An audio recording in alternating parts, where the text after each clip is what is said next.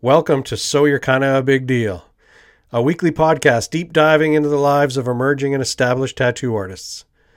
Listen in as we dig into origin stories, industry hot topics, and what it takes to survive in the world of tattooing. This is Tattoo Shop Talk. It's funny, it's crass, inspiring, and sometimes we get it right. Join your hosts Sean Headley and Dave Allen every week as we host a new guest.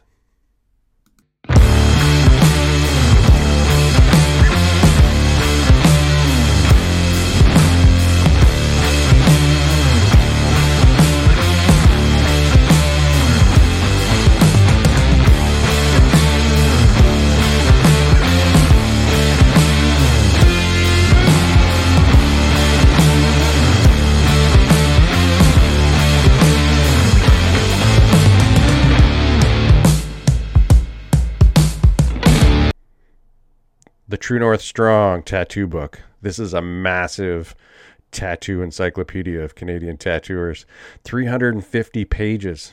It's an 11 by 17 coffee table format. Sean and Dan worked tirelessly to get this thing out, and sadly, it never made it to print, so it's available for free download at theholdfastsocialclub.com and championtattoo.ca.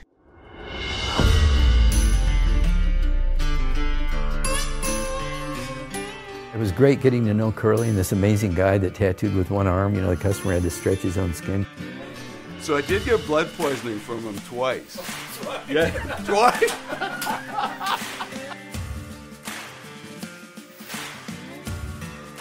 Ed Hardy brought this whole uh, Japanese influence into American tattooing.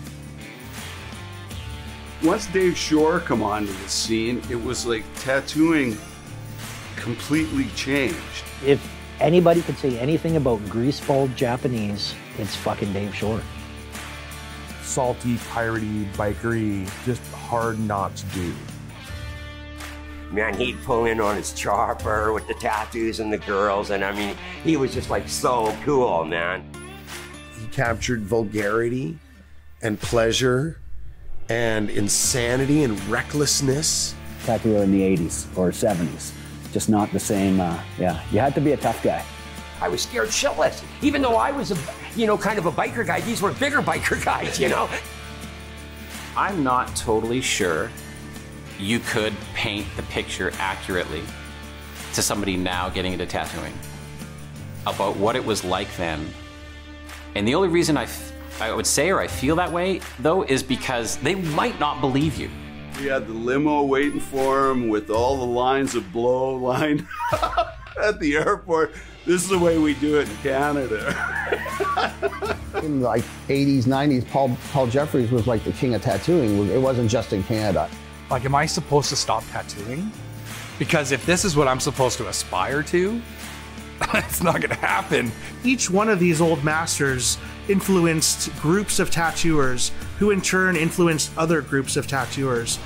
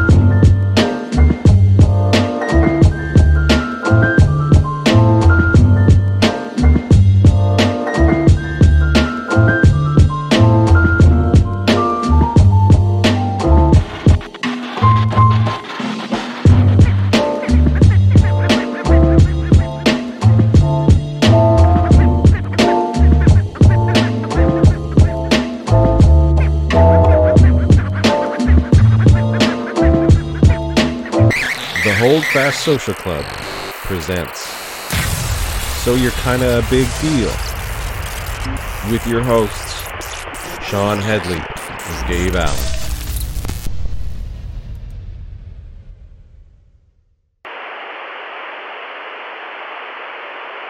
Oh my god.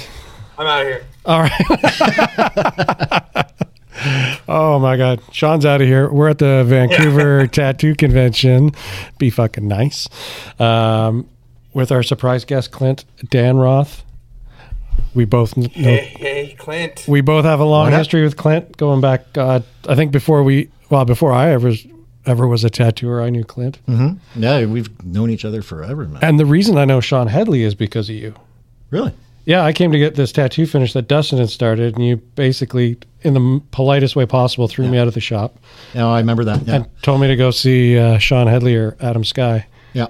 And that's uh, Yeah, that was at uh that was at Nathan and uh, Karen's house party. Remember that? You were, Oh, we were yeah. sitting on the couch. You were doing like janitorial shit or something like that back then. no, I was working in a fly shop. Were you? I think thought- so. No, because you had the Volvo, man. You had that station wagon. You always had it. packed full Oh of no, I cans. was growing weed. Oh, were you? yeah, janitorial. nice. All right, so that was the cover for sure. yeah, totally. Um, but yeah, we're here in uh, the Vancouver convention. It seems like a really good turnout. It's busy. Mhm. Uh, I got in here early. I was talking to one of the guys that runs the thing, and I was like, "Is it smaller this year?" And he says, "It's the biggest show ever." Really? Yeah. It, well, I know they changed halls for. Yeah, the hall is Yeah. is big, but it, so it makes everything look smaller inside. It's crazy. Yeah. Um, yeah, we miss you, Sean. Clint, E- Everyone's been 20 asking. years, buddy. Yeah, man. Just had your 20 year anniversary for the shop. For the shop, yeah, yeah. I've been tattooing uh, 28 years, and Craftsman's been around on and off for 20 years. So started that, yeah. That's crazy. So when did you open Craftsman? Uh, started in '98.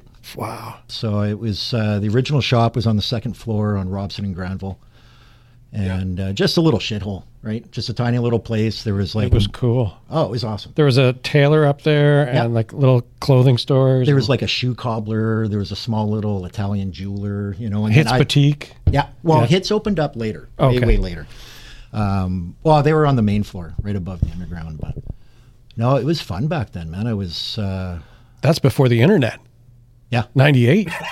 Before the internet discovered tattooing. oh man, it was totally different. Well, there was the internet. Just most people hadn't discovered the internet yet. Come on now. Yeah, Yeah, Okay. true enough. Sean knew what the fucking Yeah. internet was. Yeah, you had that's when you had Shoko at that shop, right? Yeah, dude. That that first crew was uh, Jeremy Glenn, Shoko. Uh, Trent was in for uh, a Oh, cup wow. of coffee, and he brought uh, Ken Greer with him for a little bit. Oh man, that was a heavy hitting shop. Then. Yeah. Um, Breadman. He was. Uh, I gave him his first uh, job in Vancouver. Oh, wild. Yeah, and we all. Uh, None of us really knew how to run a business or make any money, so the shop lasted three years, and then uh, I closed it to go work for John at the Dutchman for uh, about five years. Oh man. Yeah. Well, let's reel it back a little bit. How did you? How did you even get to owning a shop? Like you, like, you didn't start tattooing in your own shop. No, man. So I mean, I apprenticed in Kelowna, right? So I was at Ritual there for a bit, and um, I left. Under Rob Thomas. Yeah, yeah, and uh, uh, left in, oh, I guess the beginning of '95. So ri- that's when I met Dustin as well too. Oh, crazy. And uh, so I was working down at Anarchy on Granville. Actually, Trent got me that job. Oh, okay. Yeah. So I had been, I couldn't find a job anywhere. And I mean, Sean, I don't know if you were in Vancouver at that point, back in '95. Yeah. Yeah. yeah So you yeah, remember I got what? there in late '94. Yeah. So like for tattoo shops, there was fuck all in Vancouver, right? Yeah, there was like It was Anarchy, Sacred Heart. You would have had uh, Thomas. Yeah. And there was uh, Devil's Den. And oh yeah, Devil's Den. Mom, Mom's in North Van. And Dutchies and the guys. Other. Well, guys I out think that, way. was like that weird time when John uh, had closed the shop and done a private Oh. studio and sold it to Vinny. Gotcha. Yeah. Uh, And then there was Morella's in Burnaby, and uh, Golden Lion in Surrey. And I don't think I don't think uh, Dave was back from Amsterdam yet. That's crazy. Like you think of how And that many was shops it. that is in the whole fucking city. Yeah.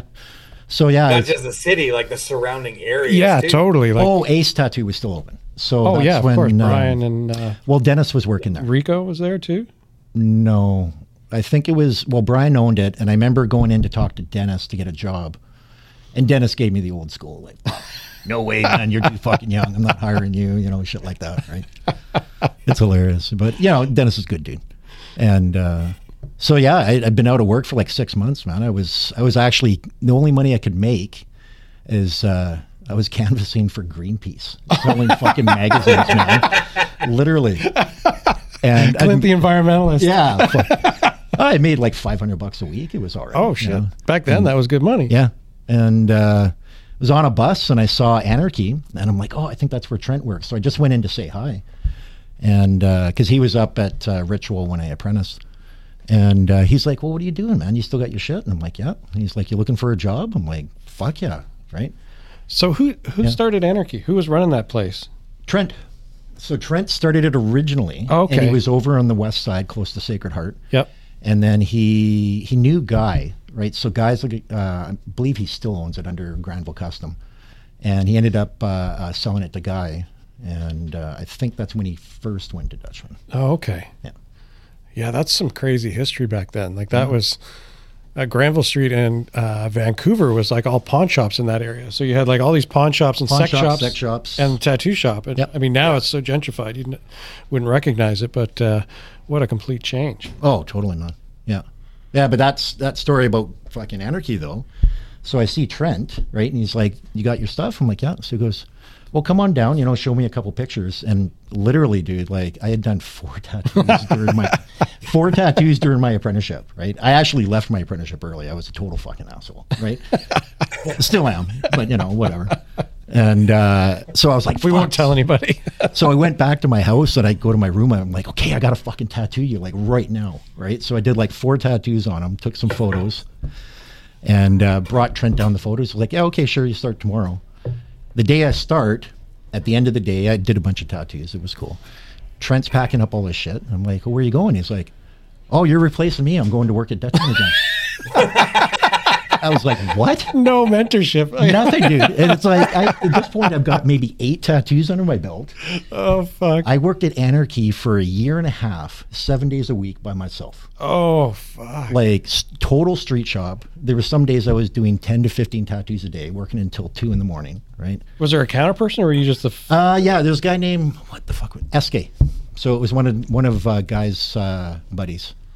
So he was a counter guy, and it was just like, I didn't know any different, man. I was in my early So 20s. was- yeah. Sorry, was Cecilia there? No. So Cecilia, they had fired her like literally the day that I started. Oh. And then, so like me and Cecilia are good friends on Facebook and all that stuff too. But I remember there being a ton of fucking tension at that point, right? Yeah. So that first day, I was kind of like, "What's going on?" Like I had no idea. I was just walking into a shit show, basically, right? And uh, but you know, that was, that's it that's worked all- out for it worked out for Cecilia. She's down in what like San Francisco now. or Yeah, last something? time I saw her, she was at Seventh Son. Yeah, she's Yeah. been there for a long time. Oh, she's doing great down there, from what I see. Anyway. Yeah, totally. Yeah. man, that's such a such a different time back then. Oh, man. you- I remember the one day walking out of there. I think I had uh, maybe 350 bucks in my pocket or something. And I was like, what? This is fucking amazing. One day, right? Like, and like how I would advertise back then is I'd go to like the Candy, the Ivanhoe, the fucking Old American, and basically. oh, the old A. Yeah. The old A, Ah, I didn't yeah. even have business cards, man. I'd just go in and start buying rounds of drinks and telling everybody who I was and shit, right? And Yeah. Yeah, that's fuck. You- That was me when we were at the DJ clubs like Mars and Love Affair and Graceland and all. Oh, we used to go to yeah, we used to go to college night at Love Affair all the time, like metal night. I think it was like Tuesdays or something. Yeah, Oh. actually, that's where I met. Uh, was it Blair? He was one of the original owners. Of Oh, Sacred? yeah, Blair. Yeah, So- Blair and Glenn. Yeah, they so I- were the ones that took it over after uh, off of Adam. Yeah. Yeah, so I met him there before I got the job at Sacred, and uh, he told me who he was, and I was I was right away. I was trying to get a job there as well too, and he's like, "All right, buddy, all right, you know." You know, show me some stuff, and he's got the big long dreads. He's hanging out with some sexy chick, and I was like, "Oh fuck!" it's like not a chance, man. But oh well. Oh man. So how long did you last at Anarchy? Uh, so I w- I, would have started working there 95 until 98. So Fuck. about three years. Three years of seven days a week, just pounding out flash. No, it, the first year and a half was seven. And then they hired Year on, and a half. yeah, they hired on Jake. I don't know. I don't know if you remember Jake. Um, Jake and uh, That name- Anna. Yeah, yeah, yeah, yeah, yeah. yeah. So then Jake came in, and then they hired on Aaron LaChance. Oh yeah, Aaron. Yeah, and uh, then then it was going good, and uh, but it was such a chaotic shop, man. Like it was just, I mean, it was a great learning experience. Like literally cut my teeth and you know trial by fire. Like I feel like I can do anything and be in any situation because of that situation, right? Yeah. But then my daughter was born in '98, and uh, I was kind of like, I gotta kind of tone things down a bit. Yeah. And like I said, there was no shops. Like I, I couldn't just go to another shop and apply for a job. You No. know, like imagine going into fucking West Coast and saying, "Hey, man, you know, down the street, you're gonna hire me." You know, like, no, that's not gonna happen. So Well, I think what a lot of people don't understand either is that the like if that neighborhood was pretty wild, and the clientele that would be walking in off the street would be completely different than what we're accustomed to today. Totally. Like it was. People that got tattooed back then were definitely outcasts in society. They were pariahs. Mm-hmm. It's not wasn't mainstream like it is today. It wasn't soccer moms coming in all the time. Yep. Um, well, you were starting to get the college kids You were sprinkled in there. starting to. Yeah. Yeah. Like you guys were getting that out in Sacred Heart for sure. And- 100%. Yeah. Yeah. And then I found like, I mean, everybody's asked me ever since, they're like, how the fuck did you open up a shop in downtown Vancouver without getting your hands broken or something? Right. And I'm like, I don't know. I didn't think there, I didn't think it was an issue. Like I was just Yeah. totally oblivious to that aspect of the society at the time. Right. Whoa, smooth. he hasn't even You're cracked. gonna- He hasn't you're even gonna edit cracked this, right? He hasn't even cracked out the bottle of wine he brought. Oh yeah. He's got some craftsman wine. I shit you not. So here we go. Sweet. Look at that. Craftsman 20 fucking years, it says on it. Badass, buddy. Oh, we got some mugs. I'm keeping the mug. Oh yeah. It's yours. All right. But we got to drink the bottle. I got another one in there too. Look at this f- screw top. It, the good quality stuff, right? So Is this red or white? It's red. Okay, good. Oh, a room warm white. Right? Oh, right. I know I'd rather drink a cold red than a warm white. Oh, fuck it. We're going to be here for a while. Might as well. That's almost a whole bottle right there. It's about two thirds. Cheers, Sean. Cheers, buddy. Cheers, buddy. oh, that's really good grape juice. Yeah, it's not Oh, bad. that's not bad. Really good coffee. I don't know. It's the cheapest one I could find. Right? you just steam the labels off. Just bought a super cheap wine and rubbed the label off. And put 30 your own bucks a on. bottle That's exactly for, what I for did, everybody man. I else. was in the fucking sink, scrubbing the shit Yeah. up. Yeah. Yeah. Ghetto advertising, right? oh, fuck. Yeah. Yeah. Yeah. Awesome. So you open your shop. All right. So, oh, go ahead, Sean. Yeah, so oh, I was mean, just gonna say. So now we're at the shop. yeah. So I mean, I opened it up, and uh, I mean, I had no clue what I was doing, right? Like we just kind of had to figure shit out as we were going along and stuff. And um, I, I found once I did that, uh, because I was so young and I wasn't really into, like, I love, uh, you know, I got nothing wrong with the biker culture. I ride bikes. I'm a fucking Harley guy. I love that shit. But at that age, I wasn't really part of that scene, right? So I started getting um, younger clientele. Yeah. Right? And I mean, the shit that I was doing back then, like you guys saw it, it was what we used to call new school, right? So very like illustrative, very like anime based stuff like that. So it was kind of nice. I was starting to get that coming in, and then um, we started getting the younger tattooers coming into Vancouver that couldn't go to any of the other shops, so they started coming in looking for work with me. And I mean, I was like, "Yep, sure, come on in." You know, some of them were working, some of them weren't. You know, it's just kind of the way it went, but it was fun. We all had a blast. So. Well, even back then, I remember seeing tattoos m- mostly on mutual friends of ours. But Yeah. Karen, she had some really nice tattoos you did on her early, early on. Like you're, That was like p- just post apprenticeship stuff, but yeah, she let me have some fun for sure. you obviously like you accelerated pretty quickly. Like a lot of us back then were struggling to accelerate. Yeah. you had something going already for you. Well, I mean, uh, I definitely credit uh, my apprenticeship for that for sure. You know, even though it was short, like I'll be honest, like it, I, I quit after you know halfway through, right? And you couldn't stay in Kelowna, could you? There was a Nope. there was a rider on your yeah, so it was 300k. 300k. Yeah. 300 kilometers, right? So, and I mean, I I walked into it knowing that, and I was totally fine with that. And I can see it, man. You don't teach somebody everything you know, and then have them open up a shop right beside you. So for people listening or watching, he signed a contract in his apprenticeship, and the agreement was that if you left, you couldn't work in within a 300 kilometer radius. So if you apprenticing somebody out there, that might be something you might want to include. Oh, eh, dude. and I paid five grand. And- oh fuck. So five grand to the shop, which uh, you know got divvied up in the shop, and then I had to buy my own equipment. So I wasn't even allowed to set foot into the shop until I had. Basically, Rob gave me a, a school list of what I was going to buy, and he bought it for me. But it was good shit. Like my first machine was uh, a Brass Jonesy for a shader. Oh fuck. Oh, Scott Sterling for a liner. You know. um, you know, national set me up with a national membership, and then at that time you only had uh, Spalding inks and National inks, right? So you know, he told me it's like if you're going to do powder, you know, you go through Spalding to do mix your reds and mix your greens and yellows, and then uh, Nationals for the other shit. Mix your own ink. Yeah. That's always fun. Mix your own ink, make your own needles. I made my own tubes, and then of course he experimented by trying to make machines. Right? Yeah, of Like, course. Yeah. Yeah. Yeah, that's crazy.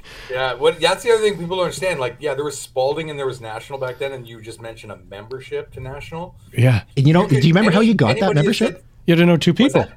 Well, I had to send them a business card. Oh. I had to, and I didn't even have business cards, you right? had to get- Nobody had yeah. business cards. So we had to make up business cards that had the shop address with the phone number and they had to call the shop to make sure it was legit. Oh my God. Yeah. Yeah, Bill Baker got me my membership. So it was like same like anybody could order from Spalding, but like you couldn't just even if you were a tattooer for 5 years, if you didn't have that membership and somebody to vouch for you, Yeah. you could not order from National. Yeah. Like, it was people- definitely locked down for sure. People don't understand that was hard back then to get shit and to get good shit. you And there- know? there Like, was- Oh, now you get great shit from anywhere. It's There was like, uh, oh, I'd never go back to that though. I mean, like the shit that we were getting from those guys was garbage. Though. Oh, Like, Some of that shit was mixed in bathtubs and stuff. You oh know, fuck like, yeah. Done been there, done that. Sean and I no, no, no. Absolutely. It's No. it's better now. Yeah. Right? Yeah, but way it was better. hard back then. Yeah. Right? Yeah. I think that's every time we kind of romanticize the old days, it's more about all the shit we had to overcome Mhm. in order to learn, right? Like I I had it easy because all my f- mentors were my friends and they Yep. they'd already fucking figured it all out. It was just handed to me, but Yeah. I th- I think most people don't understand how hard that was for guys like you. Like if you didn't have Yeah. that connection, it was hard, right? Like I, I guess so, man. Like it, it was making your own pigments isn't like, easy. No, it's not. You know, like- but it just seemed like that was like nothing was easy back then. It seemed though, man. Like I remember, you know, like I- I was in high school. Um, I didn't live at home, but I was going to regular high school. I worked at nights, and then I started going to college because I wanted to be a journalist, right? And fuck, I couldn't take it. Dropped out, but I couldn't find work anywhere. This is the beginning of the recession. You know, like there was nothing going around. I was getting welfare checks, so like just getting by wasn't easy back then. Yeah. Right. So getting into tattooing was just such a dream. I was like, this is what I got to do. Sure. Fuck it. Whatever it takes. Yeah. Like, yeah. Yeah, for some of us misfits, it's like the easiest way into a career, right? Like, oh, I know. I look back on it and I'm like, how, how did this happen? Like, Not for one single day did I think I was going to be doing it a week from that day. Right. Like Yeah, it just yeah. always seemed like, okay, just take it day by day. Totally. So, yeah. Yeah. Awesome. Yeah. All right. Back to the shop stories. Oh, okay. All right. So do you think that you're you didn't have any issue with uh, the higher ups with your shop opening because your shop was on the second floor? Like you, I your don't think studio- they noticed, man. Yeah. I, I don't think a lot of people really noticed because there was so many things that happened then. Like the building I was in, we weren't allowed to do street advertising, right? So we couldn't have a sandwich board. We couldn't have a sign on the bottom. Um, Did you have a window sign? I'm trying to remember. no, because our window was in the back alley. Fuck. Yeah, like it was really what it was is like, a- and back then it's like I'm trying. I you know I'd be talking with the guys working for me. It's like okay, we just got to go out and just you know hand out stickers, put up posters on telephone poles, and like the old school way of doing shit. Totally hustle. Yeah. And I mean, none of us had a lot of bills at the time. I mean, I was the only one that had a kid. But I mean, it seemed like, I don't know, it just didn't seem that hard. It just seemed like this is what you got to do, go do it. And, uh, you know, I wasn't making anywhere near as much as I was in the street shop, but it was definitely a lot happier. Right. So, Yeah, no kidding. yeah. it was kind of that was the easy thing back then. It's harder now, you know, if you're starting out to get a client base and stuff because you have so much competition. But like you like we were saying, like there Mm. wasn't a lot of shops. No. No. And a lot of shops were not spending time around younger crowds and all that Nope. stuff. So us younger tattooers migrating to Vancouver and then going in hand- in the clubs in the underground scene. It Yeah. was super easy for us to build like Yep. you know, Yeah. clientele pretty quickly and stuff, you know. So Yeah, it was definitely a we, we lot were quicker. lucky at that point in time for sure. Like you walk into a club or something and tell somebody you're a tattooer, and it was like thirty people would start would find out about you that night. They're like, "Oh, that guy's a tattooer," and you'd be handing out cards. Whereas now it's like, "Oh yeah, my cousin's a tattooer," and "Oh, my sister's best friend's a tattooer," and it's like no one gives a fuck. Like it's so much harder to network that way, you know? Oh, like, dude. I mean, I've got, a, I've got, I've had clients. I remember this one client saying, "Oh, you know, my son wants to get into tattooing. I think that's a really good career choice. for him." and I'm just looking at him like, career choice? Oh my god! fuck, Like, where it's a is this fucking coming- lifestyle. I don't know, it- but it's just, yeah, I don't know. Yeah, it's just so different now. Yeah, it's great though. Yeah, like but it- I mean, you know what though? Social media, it's fucking free. Yeah. Remember how much business cards used to cost to get print? I- When they were I'm still before print- I'm still digital- printing them. yeah, I know I print them too, but before they were digital, and you had to do that offset printing. Like Oh, I I remember know. I, Yeah. went to one place wanting to do three colors. They're like, okay, you have to draw one color on a piece of vellum, the next color on a second piece of vellum, and line everything up just Yeah. to print it. And it was so expensive, right? Now you can go on Facebook and Instagram and fucking TikTok, and it's free. Yeah. I remember getting getting cards printed, and if you didn't think the person you were talking to was serious, they just didn't get a card. Yeah. Well, you held on to them like Yeah. gold, right? like, like, I I would have flash them like it was an 250 FBI cards badge or something. Right? Yeah, Club you know, card. It's like I have 250 cards. I need to last. Now it's like I ordered 10,000 for the same price. Oh fuck! You remember when Club Card opened in Vancouver and they were printing all those rave flyers and every tattooer started getting all their cards made there. It was like changed fir- everything. When I first started going to them, that was when they had the small little studio apartment on, in Yale. Yale. Yeah, yeah, yeah. So th- I went through them for fucking ever, but yeah. Oh, amazing! Oh, you're just making me sound old now, though, man. Fuck, dude, I'm older than you are. I think Both you're of both us. older than me. Yeah, but, totally. Oh. Yeah, I just look the best. That's where that's where that OnlyFans account is going to come from, right? I think you just have the youngest girlfriend. Yeah. nice. Oh, so h- how long did you have uh, the original Craftsman for downtown? So three years. Three years. Yeah, and um, uh, basically, what was happening, I was getting to the point where I think a lot of owners they get to the point they realize, okay, the money's not coming in, right? You're not paying your bills, but on top of that, it, I was having fun, but I wasn't learning, Yeah. right? So I had kind of stag, stagmented or stagnated, stagnated. There you go. There you go. Stagmented. We I should know make for the- fucking. What can that mean? externalist, isn't it? right? Um, and it's just yeah, I was craving some some learning, and uh, I had just gone in to get my sleeve started by John, and uh, so he started this sleeve, which you know, of course isn't finished. Thirty years. Looks good for thirty years. But John, you know it's all good. Yeah. but uh, Rob Hope had just broken his hand for the second time. and uh, so I'm sitting in my upstairs, you know, studio, and uh, John and Lee come up the stairs, and it's like, didn't give me any warning. They just showed up at the shop one day, and I was like, whoa. And I'm like, hey guys, you know, how's it going? And I showed him around and everything, and he was like, yeah, you know, um, you know, I got to ask you a favor. You know, uh, Rob's out of commission for a bit. You know, could you come down and work for us for like a month or two? It's like, "F- Yes. are you kidding me? Like in Vancouver, John, and I mean worldwide, but at the time I didn't know how big John's influence Yeah, was. totally. But John was like the godfather. I mean, Dave's the godfather, but John was like, when it came to art, Oh fuck! No one. topped nobody him. was even coming close. No, to him, nobody. right?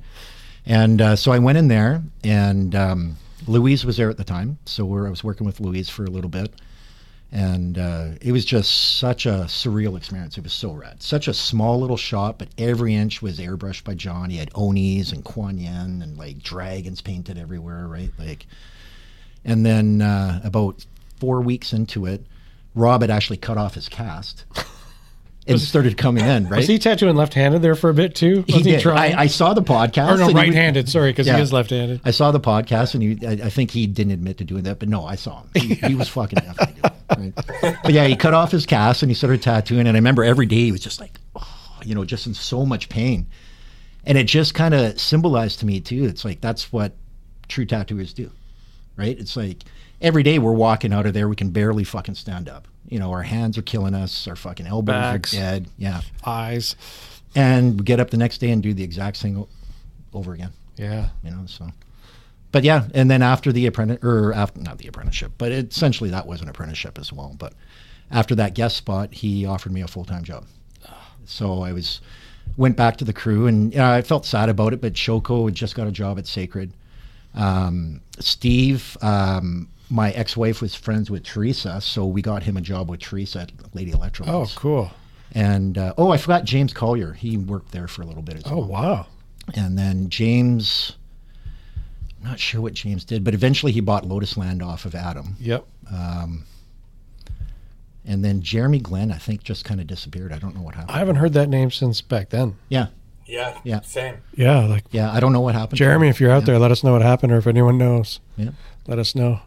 And then Trent, uh, I think he had gone up north or something, or he might have been in Edmonton at that time. So. Yeah. Yeah. So yeah, and then uh, progressed a hundredfold working for John. Had my mind blown, my confidence blown, everything destroyed, and built back up. But it was like, wow, a complete fucking game changer, man. That was kind of the West Coast school of tattooing. Like you couldn't you couldn't really aspire to more, and he had this knack of Mm-hmm. not just attracting good talent, but of really, you know, really walking you through. Yeah. Um, I don't know, educating you about art and tattooing. Like Uh, he was intimidating as fuck, man. Like, like that's literally what it came down to. Whatever he said, especially for like both me and Rob were young at that time, you just didn't argue with. You're like, okay, this is this is what we do, right? So, I mean, it was um, it was a hard way to learn. I don't get me wrong. Like, I don't know many people that could do it this day, and I don't know if John would take the same approach anymore. But for us in that era, it was perfect. it worked. Yeah. I mean, look at all the people that came out of there. Like who you Oh, worked dude. with at that studio. Yeah. And I mean, the guys that were all there, you know, like uh, Kerry Irvine, fucking, you know, Vinny Rocco, you know, um, obviously Trent and, and Rob and. Trent Pear, Rob Hope, Dustin Croach eventually. Oh, yeah. Yeah, Dustin was in and out of there a Blackstone few was times. there. How long was Lu- so when Louise, you first yeah. closed Yeah. your shop went over? It was just you, Louise Blackstone, and Rob. Rob. Then That's it. Yeah. Yeah. For how and, long? Uh, shit, I want to say. I mean, Dustin came in a couple of times and did guest spots, but he wasn't a regular until I quit. Um, so it had to have been four years because I Oh, only worked at the new shop for one year. And so when the when they opened up the new shop, um, I had just started tattooing uh, Ryan Halter um, out at the Saskatoon convention. Actually, no, I tattooed his wife. Sorry, his ex-wife Holly. Holly, yeah. And then he booked with me to come in, and then at that time, I think John had an idea of maybe of going a bit bigger. So he told us, he goes, if you guys are tattooing any tattoo artists, see if they want to do guest spots, right? So we, I talked to Ryan. He's like, yeah, for sure. And then so they brought on Ryan, and then shortly after that, uh, Jesse Young, and then of course uh, Dave Nicholson and Ian. Oh man, that shop was so And- fun. Oh man, the the fucking the big shop was insane, right? The, the, the little shop though was a fucking sweat box. Oh yeah, I just remember going in there once and walking in and just being like, I don't know how long I can stand in here for. I'm just gonna. Dude, we had sweat. guys dropping, man. Oh, I like- bet. And imagine this for like all you kids out there using stencil stuff and spray on shit. We were using speed stick. Yeah. To apply fucking stencils, man. And imagine what that's like. Speed stick, that underarm deodorant that you. yeah.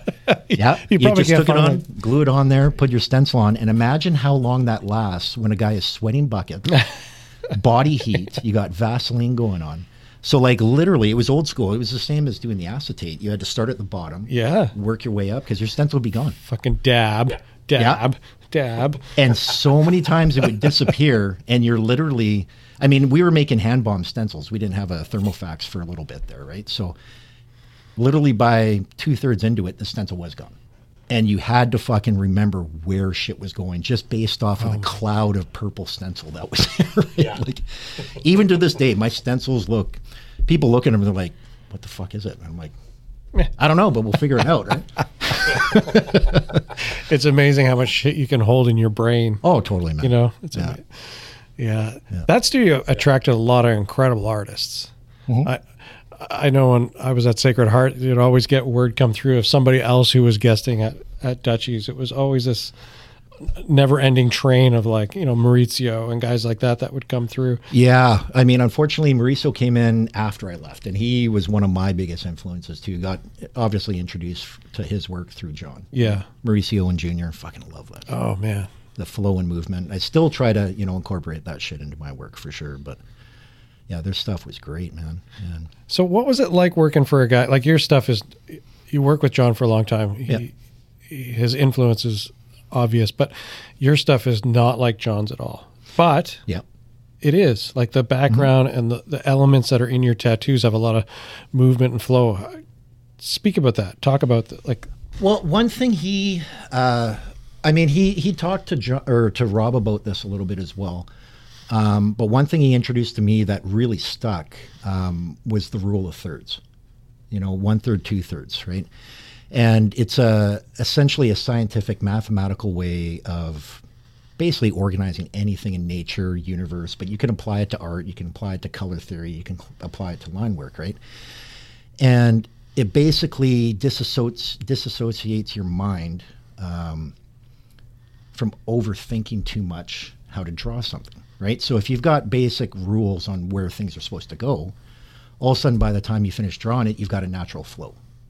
So he didn't really care about how I was drawing my dragons, like the facial style or how I was drawing my skulls. He was always concerned about composition, movement, and flow. And if you look at any of the guys that have worked for him, whether it's Halter, whether it's myself, whether it's Rob Hope, that is the one thing that is consistent in all three completely different styles. Absolutely. Right. Yeah. Sean. I actually lost you guys there for a couple minutes. You guys froze on me. I should have grown my beard out. When we worked together years ago, we used to get mistaken for Oh, yeah. for brothers all the time. It was so funny. Well, you remember the first year that you were working for me and we were doing the convention? Mhm. There was the first year they asked for a profile photo of each of us. I sent him a photo of, of him. So they actually put my name under his photo. I'm like, I don't want my fucking photo in there. oh my god, it was so funny. We were we were the two Fred Durst lookalikes. oh yeah, I forgot about those days. And I used to wear a red hat too. so, Yeah. yeah. Yeah. Holy Christ. So when you decided to leave uh, the Dutchman's, what is that when you opened up in White Rock? No, I opened up in Chinatown first. So Oh, okay. yeah, my son was born. So again, I had another kid, and um, it was going really good uh, at Dutchman. But like I said, we had moved into the big shop. Um, I always knew I was going to revisit the idea of having my own shop at some point, right? Um, obviously, I didn't want to do it when there was only a couple people in there. But at this point, you know, I think we were like seven or eight people in the crew you know, so I had talked to John, gave him a shit ton of notice, finished up my clientele, made sure I wasn't bringing anybody with me. Um, told them that if they wanted to come with me, they could, or by any means, anybody at the shop could do that. And um, I just knew having a, a second kid uh, eventually was going to be a lot harder to start up my own business again, right? So figured at that point, just do it then, right? So I opened up um, uh, West Pender, which is essentially Cracktown in Chinatown, right? yes. But like It you is know, now. yeah. But like, what better place to have a tattoo shop than in Chinatown, right? Like, Yeah. it- every Chinatown's got to have a shop, right? yeah, totally. And then eventually, it was great. Um, but I was commuting quite a bit, so at that point, I had. Uh, uh, eventually, uh, initially, it was a private studio, so I was by myself. So, I, and I did that on purpose because working at the Dutchman uh, was such a learning experience, but it was pretty stressful, right? It's hectic. That place Yeah. is busy. And I mean, the fact is that you're every single day, you're constantly learning. You're constantly breaking yourself down, trying to rebuild. And um, even for the strongest willed person, that gets tiring after a bit, Eh. right? A- And you guys were working full time hours. Yep. It's not like Oh, dude. And I mean, there was days me and Rob would be working even in the old sweatshop until one or two in the morning. Yeah. You know, like it's just, it didn't matter There was- that it was quitting time. It's just that you didn't get the job done. So you're working until it's done. Right. So, Yeah, there was no back then. There was no like, oh, I'm gonna take off, even though the shop says it's open till six. Yeah, no, yeah. Hours are loose, oh, right? you know So- the sun's out, and uh, I finished my appointment early. Maybe I'll take off. It's like, no, Yeah. that didn't. Yeah. I'm going to take a personal day and call my clients. Yeah. Yeah. oh, really? How about pack your shit and take it with you? personal day? That's fucking Monday. Dude. the whole time I was at John's, I didn't have a single sick day. You know, like yeah.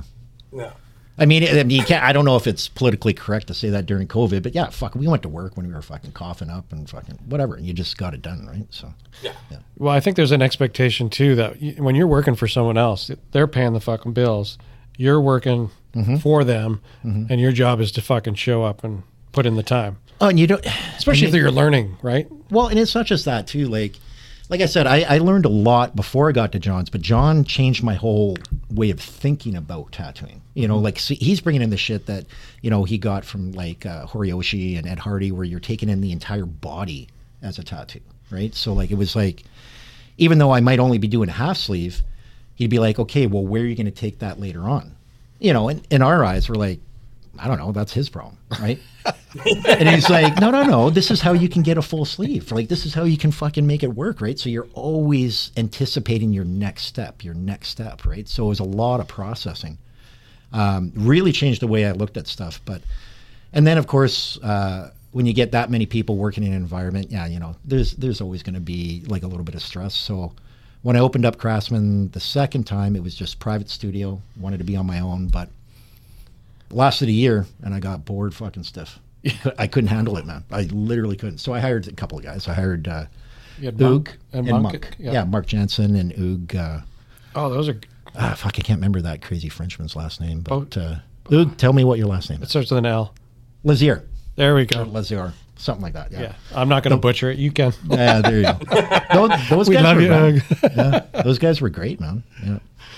Yeah. How long was it before you? Because I remember at one point you were commuting between both shops. You had opened the White Rock shop, Mhm. which is a fucking story in itself. Mhm. Um, and you had the one in Chinatown. So I was in Chinatown for about four years, and um, the commute was killing me. I was spending almost two hours a day back and forth. Because you lived in Langley. Yeah. And um, so I started looking uh, into Langley. I'd actually even talked to Donovan at Lady Luck about becoming a partner there. And uh, it didn't really work out. Um, Donovan's a great guy, I- nothing against it, but it just, um, Langley's weird when it comes to zone. Well, no, just with their zoning, right? Like, no, Langley's weird. Yeah. Oh, Langley. so I was like, okay, well, I can't go there. And uh, yeah, I was just in White Rock one day at the beach, and um, like, fuck, imagine having a shop here. Like, this might be all right, you know. So we talked to City Hall, and they're like, nope, we don't allow tattooing or pawn shops, Of Or strip course. clubs. or strip clubs. Yeah. everything's pawned into the same thing, right? So, but, um, so it was actually Donovan's uh, wife, Gidget. She's like, well, you know, the reserve there has a building and uh, you know it's I don't think it goes through fucking uh, White Rock, right? So I was like, really? So I talked to the reserve band, and they're like, yeah, we'll set you up. So I managed for five years. Tattooing wasn't allowed in White Rock, so it was the only shop there, right? And fuck, we were killing it. It was And the- awesome, man. That So the- spot was so fucking cool. It was under the Wag, this really awesome restaurant, and it was on the other. It was on the beach side of uh, the Strip in White Rock. So there was there's really no in White Rock. There's no buildings on the strip si- on the beach side of the Strip, and this was the only building down there that was. Yeah. and it had parking, like And it- ample parking. It's a hundred year old building. It Yeah. looks it's uh, looks like an old plantation. It's fucking mansion. haunted. Yeah, and it is haunted. Yeah, no, it's crazy. Absolutely. Yeah. But tell what what was the story? You the first day you opened up because it was on Resland, you didn't have to. You, the zoning was different. You didn't have to get the health board No, Oh, I approved didn't or have to anything. You do just it. opened up, and then the we didn't have to do anything. So it was like, um, uh, so the residential uh, communities they have like one health inspector inspector for, I don't know how many square miles. Like it's forever, right? yeah, we need another bottle. Fucking, I didn't drive today. I took transit. I Ubered. I Ubered. I didn't drive. There you go. Sweet. Let me finish this a little bit. and um, yeah, so I didn't have to apply for anything. I just had to get approval from the band, and then uh, actually it was funny. We did a little shop warming party, invited everybody from the band and like local communities and clients, and set it all up. And I mean, it was pretty cool. I had an art gallery in there. We had stations facing the water and stuff. And this one guy shows up. And uh, you know, wearing the jean jacket, biker vest, and the flipped up hat, and all this stuff, and later turned out to be a really cool client, but he comes in and right away I was just like, what is this guy about? I've never seen him before, right? One of the band members comes in and he goes, uh, Troy, Troy. Troy, what the fuck are you doing here? Troy's RCMP. I met that guy. Yeah, yeah. Troy's amazing. And I was just like, Troy it's so- Derrick, we love you. Yeah. And I was just like, whoa, dude, like, like, are you in cover or something? Like, are you fucking whatever, right? And and he's like, no, no, no. And he turned out to be a rat guy. He ended up getting tattooed by every single person in the shop, Yeah. even in the new shop. So I don't think Leo's tattooed him yet, but he's been tattooed by every single person. That Tattooed right down to the knuckles. Yeah. Hands. Who was it one night when we were all drinking on the strip when I was guest spotting? It was either Andrea Hart Yep. Some- Somebody stole his hat. He was doing traffic. I think it was Andrea. Oh. yeah.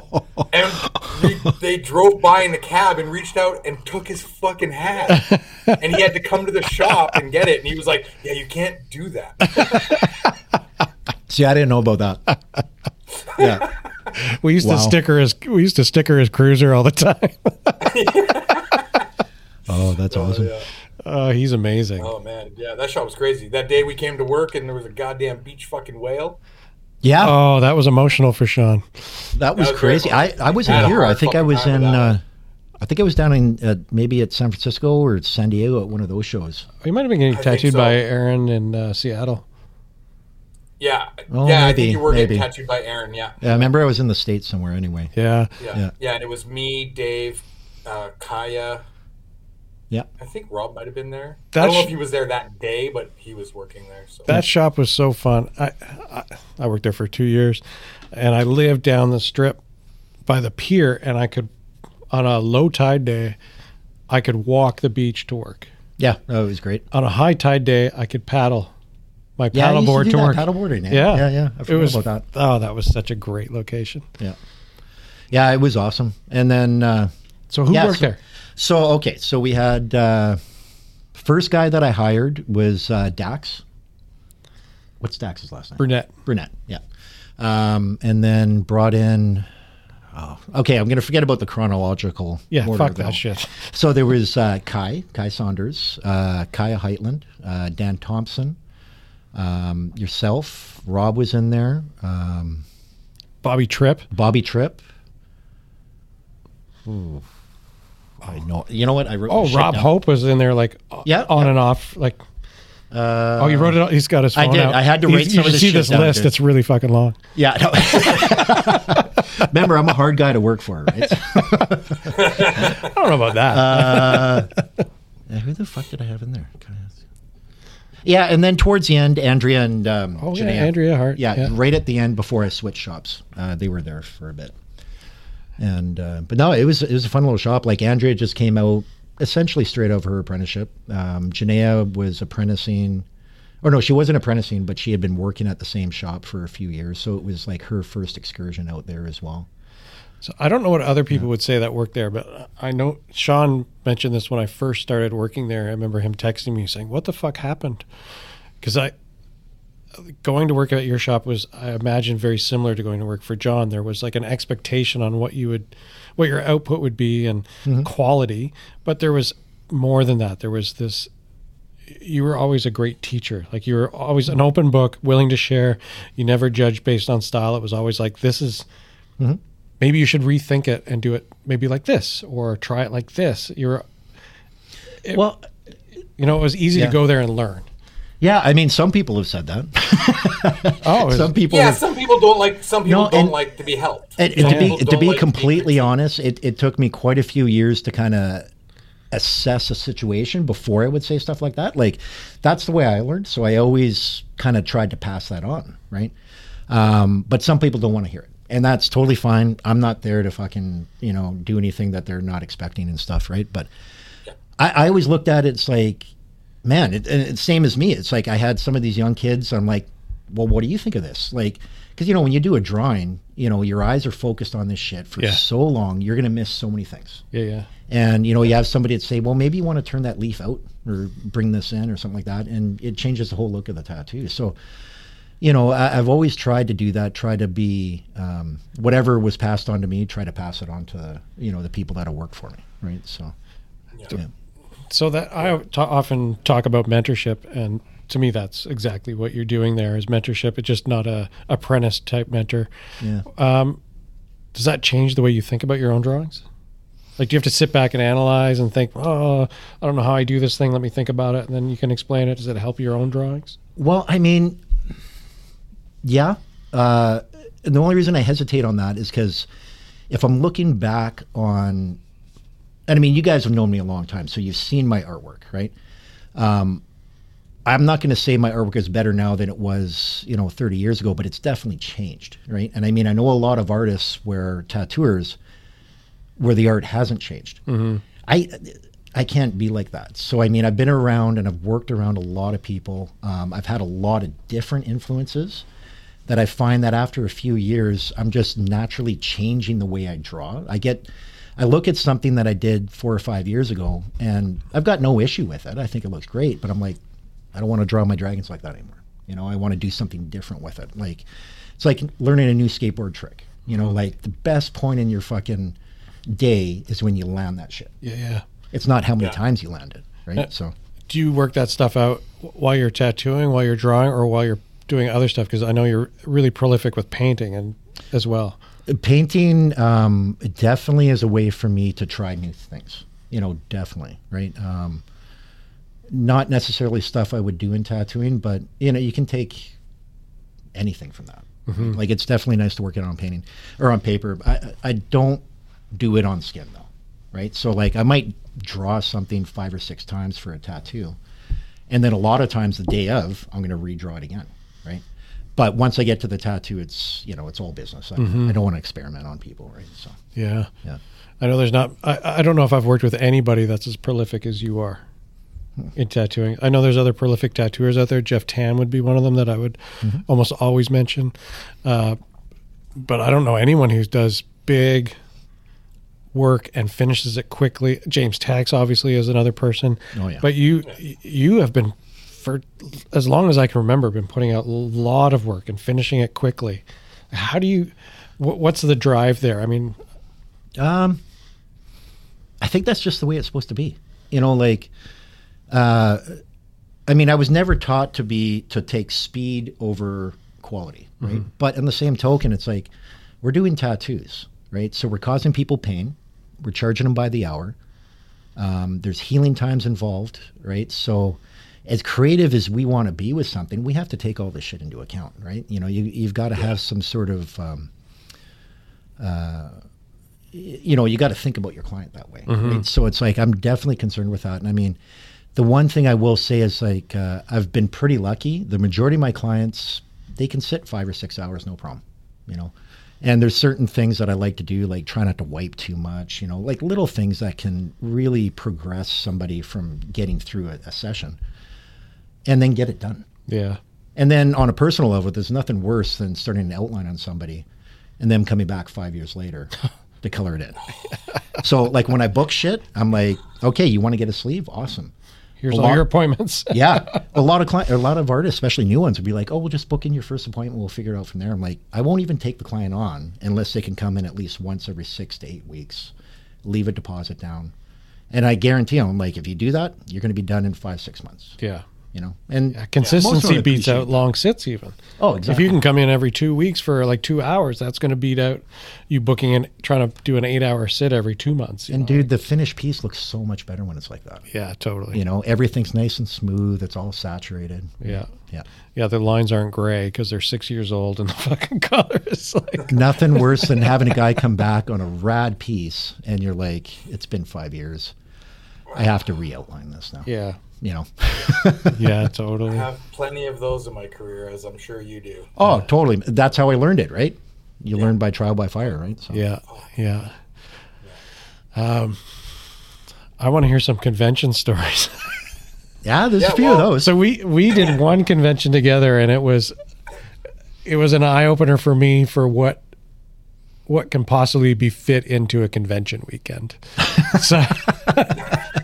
So anyone who knows me knows I'm in bed by 9, 10 o'clock on a convention weekend. Maybe it's 11 or 12, but I'm in bed and I behave myself. I get up early and I'm pretty calm. we went to LA and we did the Queen Mary. I can't remember The that Long fucking Beach sh- show. Long Beach. Yeah. And uh, Those were fun shows. those were fun shows. Oh, man. Yeah, I miss those shows. But I remember coming to your room in the ship. You stay on a boat, so you don't have to go anywhere. You stay So on the actual Queen Mary. My grandmother brought my dad over from the war on that boat. That's crazy. Yeah. That's But- cool. Yeah. I go to find Clint the first night, and uh, he's in the room, and he's got he doesn't just have a bottle of booze; he has an array, like different types, all like forty pounders. Mm. Yeah. And you know, you know where the weekend's going, but you have this. y- You work hard all Not fucking just weekend. for me, though. No, Just no, so you know no, that. We're no, always no. hosting, Yeah, right? So- I know. Yeah. you you have this incredible way of working hard and partying hard at a convention. Like you really get the most out of it. A lot of people, like myself, I would go just to socialize Mhm. and have like a, a it's one dimensional. Other people they go just to work a lot. You work a lot, you socialize, you have a good time. Like what's what are you getting out of a convention that most of us are just fucking missing? Well, I, I had a family when I was fucking 23, right? So it's like when I'm at home, like I hope people don't get the wrong impression on me. Oh, you know, no, it's you're a like- family man. We all know that. You know, raised a family, was married for, you know, 23 years, all that stuff. Totally straight laced during the week, right? Once in a while we'd have drinks on the weekends, but nothing. Conventions, well, you know, if we be completely honest, a lot of the drinking was from the anxiety, right? So like I battled anxiety for like many, many years, right? So it was like one way to be able to settle down for a convention and do your tattoos was let loose, you know? And um, I never thought of it that way, to be honest. yeah, and I mean that's not the only reason. You know, um, I mean, uh, yeah, I'm just excited to get out there. You know, the adrenaline is just, I love it, man. It's like working the circuits or something. Yeah, you it's- know, it, it's awesome to see you in that. To me, that's your element. Yeah. you know, wor- uh, working with you for two years was, uh, you know, the day in day out thing. It, it has all the family stuff like you are, but the week seeing you at a convention weekend was, um, Mhm. it was you kind of came alive. You know, like you you Yeah. really you. It's like my alter ego or you something. I grew. don't It's know. like you Oh, became a people don't superhero. realize You know, it's He like, puts on those dancing shoes and hits the dance floor. and yeah, that's it. Yeah. It was awesome. It's awesome. to No, see. it's uh, yeah, I definitely, and of course, you know, you get tired of them after a bit. You know, by the time the end of the season's done, but um, I mean, you're almost fifty. So how many years do you have left, really? Well, I hope I hope more. I hope at least another forty, right? But no, the, the shows are fun, man. Like, like I remember. So the first show I ever did, uh, two thousand and one, or actually no, two thousand. I actually did it with Shoko, and we Oh, went, crazy. We, we went to Toronto, Shoko Sonoda. Yeah. and um, that was the only convention in the only big convention in Canada at that time, right? and uh, it was okay. And I remember going with s- two suitcases. So I had one suitcase because I didn't bring flash because I was a custom tattoo artist. So I had one huge suitcase full of reference books. So Japanese and fucking all this shit, right? And all my drawing supplies and all that stuff. And no one in Toronto knows what Japanese tattoos are No, I- at that see, time. I'd never been to the East Coast at that time, right? But and uh, yeah, like and then my second suitcase had uh, all my equipment. So you had like this huge fucking power supply, like the toaster machine from National, right? All your cords, and then I brought my needle making kit just in case I ran out of fucking needles. Oh, all your tubes, like everything, right? And then I had a backpack of clothes. That was it. And that kind of that was like the first one, and then right after that, things started to take off a little bit. Like I got um, a magazine interview in I think it was the first Savage. Oh, I remember that. Yeah. Yeah. It was like the Halloween edition. And um, that, you know, everybody's like, how the fuck did you get in there? It's because I used to fucking go to journalism school, right? So the first thing they teach you in journalism is how to submit freelance art, Of right? course. And writing. And all you got to do is look in the inside folder and there's a name. yeah, totally. And you address your photos to that fucking dude. Yeah. You saved him fucking weeks of work. He prints it and makes a shit ton of money off your Totally. back, right? Make someone's job easy. But because of that, I got invited to the Milano convention. Oh, crazy. And that was my sec, and it Oh, was invite only in Italy. And so, other than Toronto, I had never been out of BC, right? And like I said before, I, I do historically have a little bit of anxiety. So it was like, "Oh, I don't know, man, this is kind of crazy. But I ended up doing it and uh, fucking blew my mind.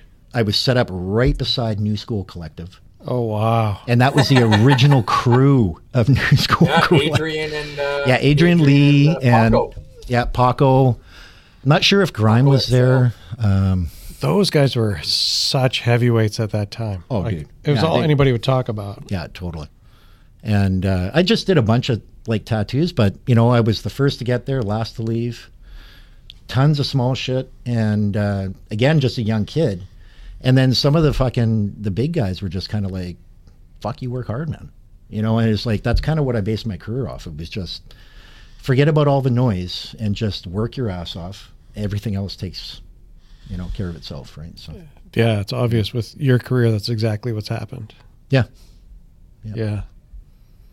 That Milan was that the I remember that Mickey put out those big wood folder books. Was that so that came a few years later. Okay. And uh, so at that point, I had been working at uh, Dutchman, So we all got in that. So me, Rob, and uh, John were in both uh, wood folders. Those books were amazing. How Oh, big they're were those? amazing. Those were like They were massive, man. Like yeah, they yeah. I- I- and I mean, I, I think at the time they were like 500 euros or something like that. So I don't even know what they'd be. I worth have now. the wood covers as art in my shop. Yeah, I do too. They're- Yeah, I got them in mine as well. Yeah. Yeah. yeah, so cool. Hmm. Yeah. Uh, where are we? The wine's taking effect. It's great. You're missing out. It's good. That's that's um, my words. See, I, I, I still got a tattoo today, so I'm drinking some water as well. So uh, I took public transit. I'm good. Hmm. I'm sleeping in my van in North Van. oh, nice. Van guy, nice. Yeah. Um, So, well, the shop now Yeah. in White Rock. Yeah. You've moved onto the strip. Yep. So that started there out. for now? We had what's that? How long you been at that location now? Uh, we're going about seven years. So I've been in White Okay. Rock for about 14, I guess, in total, maybe 15, something like that. so that's your fourth location for Craftsman. Uh, Robson, Chinatown, and then two in White Rock. Yeah, that's crazy. So 20 years this year. Yep. Awesome. And who do you have with you now? So yeah, now uh, we got uh, Leonie Osterman and uh, Dan Thompson. So Dan worked for me originally back at the first location in White Rock about uh, Scummy Dan. Scummy Dan, yeah, nine or ten years ago. Uh, Leonie, um, I she had started apprenticing with Janea actually, who worked for me in the shop as well. Okay. um, and then I finished her apprenticeship. She's doing great. She's fucking awesome. But Super nice. Like yeah, yeah. She's got a Yeah. personality. It's awesome. she uh it's nice to see because like i've never taken on an apprentice before right like I, I- it's not something that i even thought i would ever do and then as the years went on i just kind of look at the industry and i'm like i don't want to be a jaded old man but i'm like what am i going to teach these guys you know these guys come into the industry knowing more art than i could ever share with them but they don't have the work ethic. And not to again fucking throw shit, but they just don't uh, don't have the same outlook, right? so it's like I don't know what I can do, but with her, fuck, dude, like she's busting her ass, right? Like it's great. I think there's a lot that we can share, though. I think the Yeah. the, the idea of mentorship is is changed. Is all like You have to definitely re, re uh, focus on like and look at things differently for sure. Well, I think it's more than just the art, right? Like, Yep. If you look, realize that people can come already with that type of skill, it's about how to be a good tattooer, how to succeed in the industry, how to advance your career, how to network. Um, Yeah, I don't know. That shit kind of makes me sick a little bit. no, I don't mean social mean, it's- media. I just mean like it- Yeah. in the old-fashioned way, like going out and meeting people, going out doing Yeah. guest spots, and fucking forcing yourself on people. No, totally. But I mean, it's like back in the day, it's like people knew who you were based off your quality. And I know it's a real short sighted way to look at things. There's so many other things to take into account, like personality and all this other stuff. But I was friends with a lot of asshole tattooers just because they were good. you know, like I could care less fucking about their personality, right? So, yeah. But uh, yeah. wow. Canceled. That's a little awkward. Isn't it? Whatever. It was nice working with you. Yeah. That's a very white privilege way of looking at things. Yeah. Oh shit. Can we replay that so I can see what I just said? I promised him he- we wouldn't let him incriminate himself. More water. Oh fuck. so what are you? T- okay, so when before I dragged him over here, he was wrapping a guy up with numbing cream. The Mhm. guy's getting his entire torso tattooed. Yep. At a convention? Yeah. Yep. So I worked on them all day yesterday. Uh, And- yesterday. So that's the only reason why. Usually I don't like the numbing creams, but this stuff's not bad. But uh, he was sitting all day yesterday, and we're gonna we did his chest, and then today we're gonna work on his torso. So, you know, I've got a little bit of compassion for the guy. Right? So, hey, numbing creams, which ones do you not mind somebody using? um, so And do you I'm put it still- on, or do you, you let them put it on? So okay, so I'm still on the fence about all of it. Uh, most of the shit I do not like at all. Same. Um, yeah. Um, Armor Cane's uh, pretty good. But again, I've only used it about four or five times. What's the lidocaine number on that? Is that five percent or is it a? I don't really want to say. Okay. I think that one's labeled. I think that one's labeled none of your business. yeah, that's right. totally. Yeah. Uh, But anyways, it, it works. Um, I think the difference is, is they use a like a gel instead of a cream. Okay. So the the vehicle on it seems to be definitely more effective, right? Um, but even with that, some people it works, some people it doesn't.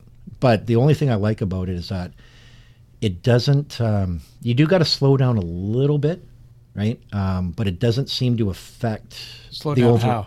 um, in tattooing. So Well, it toughens the skin. exactly, right? So like you're working on a little bit on like a rubber. right? Yeah. and I mean that's the same with all numbing creams, right? Yeah, but not pocky like chicken skin. Just a little tougher. Okay, Yeah. so not like Emla cream where it makes it. No, yeah. not at all. Uh, yeah, fuck, I'd never use that shit. No, it's horrible. And, and this stuff isn't bad, but like again, I've had a couple clients that didn't do anything for, right? So, And how do you binge them after using that? uh, so you, you, it takes uh, about two hours to set in. So you got to put it on nice and thick. Two hours. And you got to seal it so no air can get in. Yeah. Right. But you don't want it super tight that it squishes. You want to have a nice layer. It's got to be Oh. super thick. Okay, that I makes mean, sense. Yeah, the shit's not cheap though. So I mean, it's you know definitely the client's got to buy it. Um, all right. They should anyway, right? Fuck.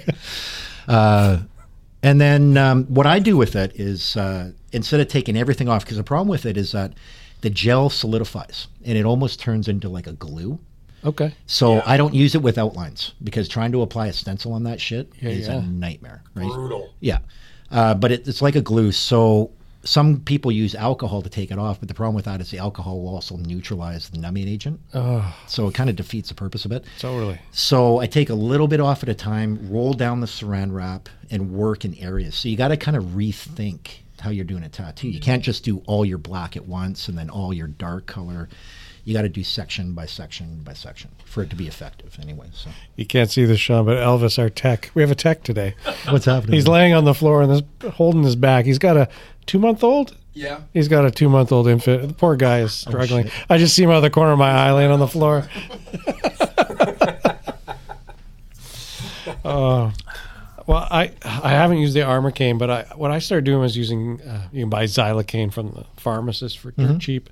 you can I'm- get them to make it for you too. Yeah, I did that years ago. Yeah, Yeah, I had a dentist I do learned that. it. I learned that from Dustin. Yeah, yeah, Yeah. Actually, Dustin and I we had a dentist. We were getting it made. from. Perfect. Yep. But I mix it in with my. Uh, I don't use Vaseline, but my uh, Glide, Mhm. and uh, that works not too bad. It's it's it just takes enough off of Yeah. the pain that it's Well, it's- see, I've always wondered about that because, like, I don't even like using Bactine too much during a No. tattoo because, like, I find that after a while, when that starts to wear off, your nerves are so fucking irritated. Oh, right? fucking so I, I'm not- brutal. like, I don't like using too much of any of that shit. Right? This stuff seems to just like numb as you go a little bit. So the stuff that's already inflamed Yeah. settles a little bit, and then the stuff right beside it you're working on just takes a touch off. Yeah. I, I think if you can take ten percent off the pain level for clients, it's Mhm. it, ca- it can make a big difference. But Yeah, but you can do that with, you know, uh, not to compare working styles or anything, but definitely there's ways of doing that just with your overall setup on shit. You know, like the wipe for me, with the, it kills everyone. It does. Instead of It spraying, does. like, because green soap itself is a detergent, right? It might be Yeah. surgical, but that's going to irritate the skin as well. So, what a lot of people don't realize is you can just throw a little bit of Vaseline on there and it pulls the ink off the skin. And you give it a wipe. Huh. Right. And it's like you, you do that in a six hour session and that's like, that's, saves a lot. Oh yeah. I've been tattooed by some dry wipers, and I just Oh. want to punch them in the fucking nose. Like, are you seriously gonna fucking? right. Oh, I always love bringing it up every chance I get, but Ryan Gagne, he's not a dry wiper, but he's a slap, slow pull. Oh, dude, slap! Why are you slapping Yeah. people? Because he'll be like distracted doing something, and he'll just kind of like slap and be talking, and then just like he'll kind of do that slow, like his own body weight of his hand will just kind of drag. you know? It's like, dude, what the fuck? Yeah, I'm so Yeah. I'm the same as you. I fucking dab You gotta as dab. much as possible, you Yep. know. Like, and if you have some glide on there, when you dab, it all comes up. Like all the ink comes off. Eh, It- same sort of thing. I've used that before too. That's, that's good shit. I'm just a little too cheap to buy. I use s- it goes a long way. That good that Does good it? guy stuff goes a long way. Oh, nice, nice. You just need like Nice this, placement. Fucking this Dave much. there Ni- just nice going for product that placement, eh? good guy, come on, give me some money. Damn, is that what it takes? I'm gonna have to do You just gotta ask. I, we ain't getting money. that. No. I've been using their pen for the last two days, Dave. And yeah. Uh, You don't like I don't know what's pens. wrong with this pen. I'm gonna have to talk to Lucas. But Oh, the only fuck. way that thing will start is if I actually have it plugged into the wall to turn it on, and then I have to unplug it and then use it. What? As soon as I turn Oh, it that's off, and then I go to restart it, it turns off completely. It's on what? this That's side. weird. Yeah. Yeah. Yeah, no, mine doesn't do that at all. I like mine. Well, It- no, I highly doubt they designed it that way. Come on, maybe. That's the one Lucas sent you for sure. He's like, It is the. I've got. The, he's got a whole array of defective ones. He's like, hmm, I'll send He's him got- I this got one the first. Perfect one for you to try out, Headley. nice. Yeah. What are you using? Uh, so uh, I use the Cheyenne. Okay. Yeah, uh, I used the 4.0. Um, had it for about three years now. So So when I worked with you, I think we were, I think we were both on rotaries at that time. I think that was right around the beginning of kind of our journey into rotaries, like Dan Cubans and Shag Shag Builts and uh, Neotats. Neotats. yeah, I'd, and I'd gone off and on from them for a couple of years, but I think when you were there, I was trying to go full force. So we- Yes. uh, originally I had a real issue with trying to line with them. So Yeah, yeah, I was most still people. yeah. So I was still using uh, Jesse Young liners. I love his machines. His coils are fucking amazing. Yeah. Um, and then I was using Neotats and Dan Cubans, and then I tried a couple of things like um, what was that Australia, uh, the one that was pretty big at the time. the only thing I remember out of Australia was Classic Ink. No. Yeah, there was one that was really good, but it was a it was weird. It had like a weird round motion. It was huge. Uh, fuck, I can't remember what the hell. No. Anyways, whatever. So I had one of those. Um, and then I would just switch What them are all back and those forth. dragonflies? No. No. No, I didn't. li- I did. There was too many adjustments with that shit. I didn't like. I remember, yeah, Rob Hope had, had one of those. I couldn't stand that shit. Fuck. Rob Hope had a rotary. Yeah, he doesn't say that, does he? I remember Rob Hope when you were fucking using a dragonfly. Man. Oh fuck! oh my god! That guy could make a beautiful tattoo with fucking toothpicks. Like, Oh, and he does. I've seen it. yeah, his machines run that shit. but he can make anything work. Yeah. Yeah. So what you're using the Cheyenne stuff now? Yeah, I uh, the the pen. It's great. Um, I've tried the good guy pen. It, it works great, but I mean, um, the only thing I think that the Cheyenne's got on it, it's got give. so it seems like the good guy's more of a direct rotary. Yeah, you I know, would and agree with you. Some people love that. You know, Same. for me, it's just not. I can't pull long lines with it. Um, Really? uh, it catches the skin too much. Oh, I You find know. the opposite. Really? I find with Yeah, the same. That's the only reason why I like the good guy is because I can actually line with it. I Yeah. can't line with a Cheyenne. the Cheyenne, I Really? found I caught the skin more, and with since I've switched to the good guy, which is the same stroke length, Yeah. it's way less. And it to me, it hits like more like a direct drive, exactly. Uh. Okay, but it, okay. I find it lines way better. So the only thing I would say is like, uh, so I use the 4.0 on the Cheyenne, but I do choke my needle back, right? So I'm not running my needle tip straight off the tube tip Mhm. and fucking hang it out, pull bury Mm-hmm. it. it. Yeah, that's fine.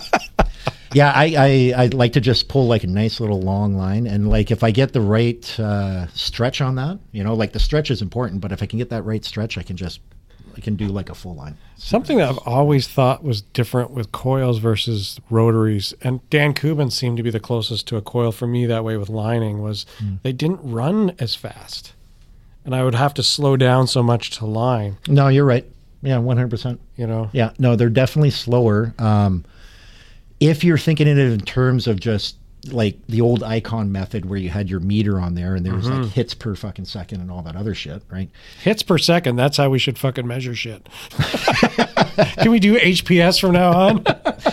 But like the way they had their meter, yeah, for sure for the old coils. But I find with the rotary, because there's no give and there's no bog, essentially you're actually running faster, right? Yeah. Your machine might, might not feel like it's running faster, but Technically. you're definitely getting more saturation. Yeah. You know, 100%. Yeah. Yeah, yeah. Hmm. Yeah, crazy.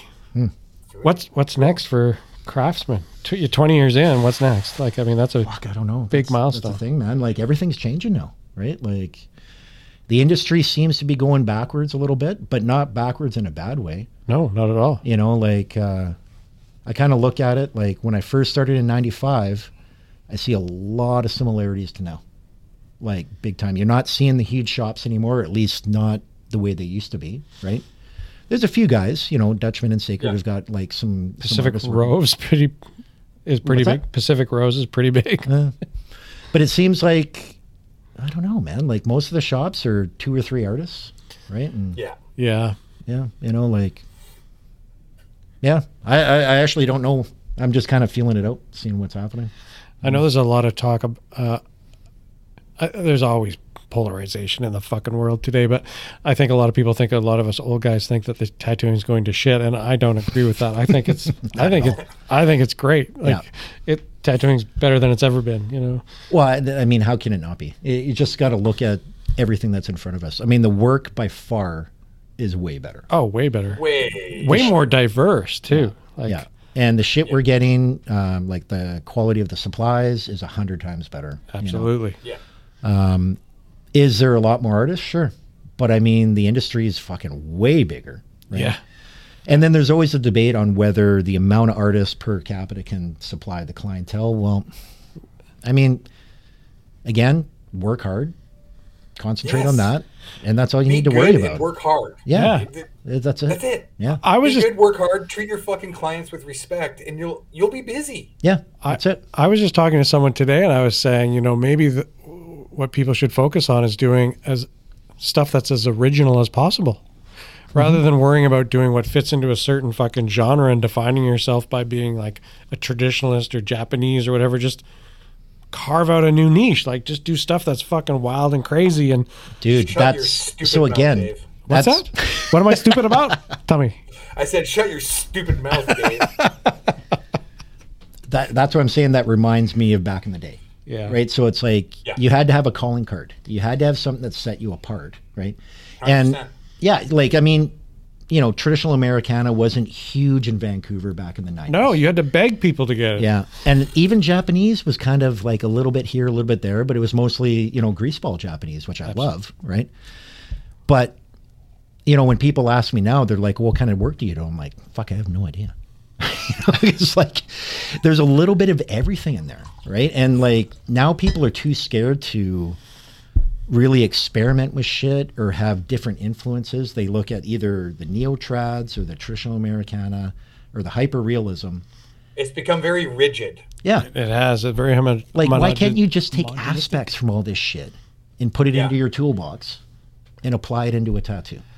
You know, Yeah, mix take- it all up. Take right? risks, try different Yeah. stuff. You know, the people Yeah. that you generally see like that carve out a niche for themselves and uh, get a big following are people that try something completely different. You know, like I think Yeah. the big thing is is what you know. You have to know the rules of the different. Art Oh, big time. styles Yeah. to be able to Absolutely. break them, Yeah. right? No, you can't a just lot go of in there and times- start copying A lot of shit, people that yeah. are trying it sometimes maybe they just they're not doing it right yet. So Mhm. it's like it'll get there because again, it's always, But no, what I, what I mean is like, I like I don't necessarily like hyper realism that much, but I'll look at some of their color compositions and some of the ways they're applying contrast. I'm like, okay, I can use that. Mm-hmm. right? And then I, I look at some of the, like, especially the American traditional, the line weights and the way that they're so efficient in putting that shit in. I'm like, Wow, okay, yeah. I can use that as well. And then I love the Japanese, but I mean, the way I started, I was doing New School and I was looking at, you know, Frank Frazetta and Heavy Metal Magazine and illustration.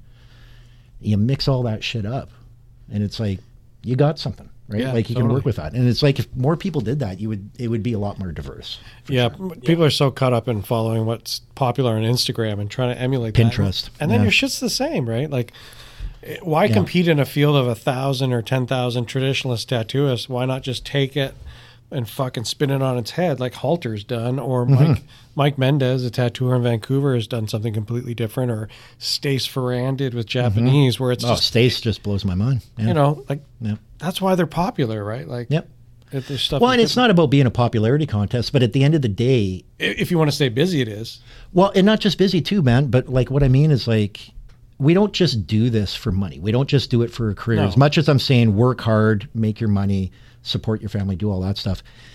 I could do so many fucking other jobs that are way easier and accomplish the same thing.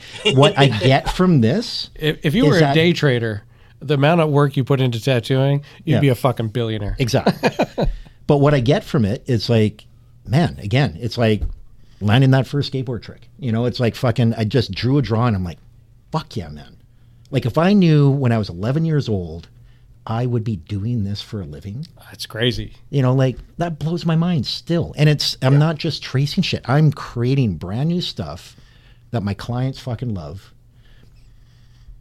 That in itself, that's that's the shit right there. It's right? amazing to have a day where you're at the shop tattooing and you're just like, you just realize you're like, this, uh, this is how I support myself. like, One hundred percent. You know? Yeah.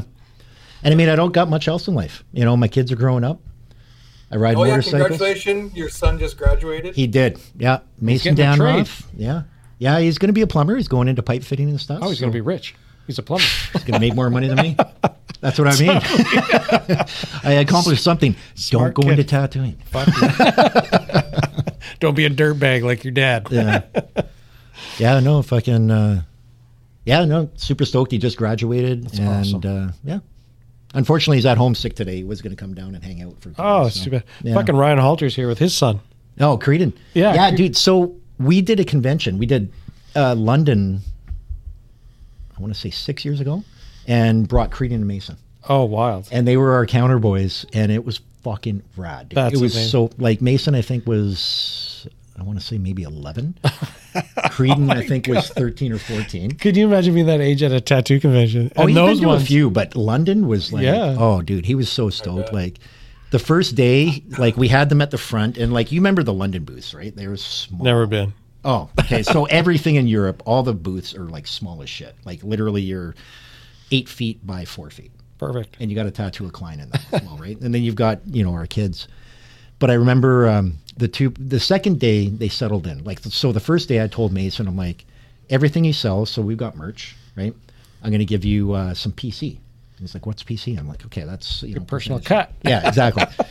and he's like, okay, you know, whatever, right? And he didn't really think much of it. And then that night, uh, we got out at midnight and we all went down to a pizzeria place. There was a whole bunch of tattooers. He's in there just, you know, eye struck, right? And I pay him out and it was like 150 pounds or something. Oh my God. Because, dude, we made some good money, right? Uh-huh. Yeah, yeah. And he's like looking at it, he's thinking it's dollars. I'm like, no, times that by two, bud. And he's like, you just made 300 bucks, right? So the next day, holy shit, those kids were hustling, man. Like, they were like, hey, you want to buy a print? You want to buy a print? And Oh my god, that's what sitting you on want. The is back a- of their chairs. You want a cute right? kid in your booth selling merch. Oh, exactly, right? Yeah. Oh, it was perfect, man. Oh, that's amazing. That was a gonna go proud down a papa limb and- moment.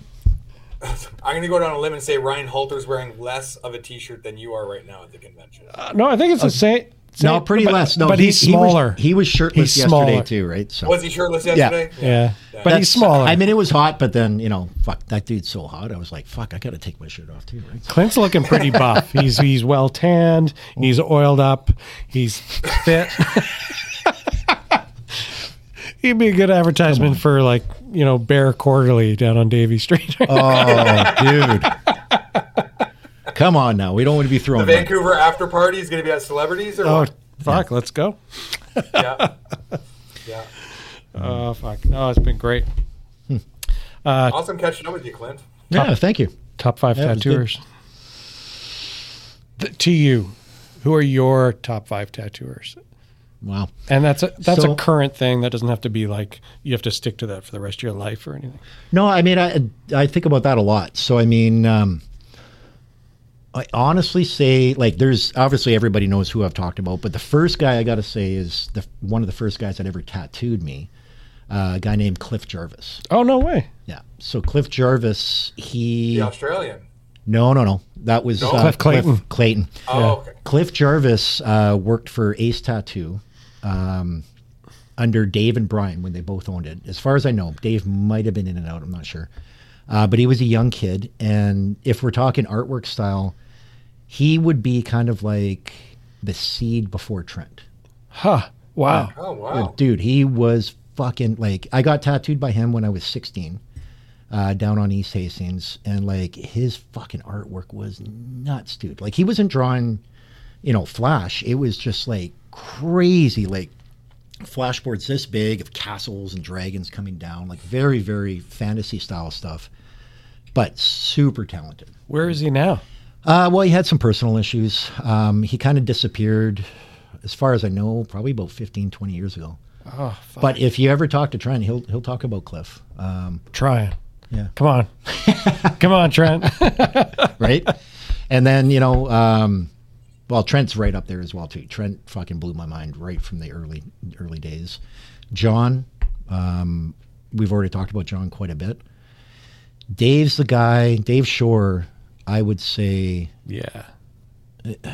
It's just like there's just so many things about Dave, right? Like when you say the Godfather, I mean everybody knows what that constitutes, but I mean the guy was an artist in a scene that didn't really care if you were. Yeah, You know what I totally. mean? But but he fucking drew.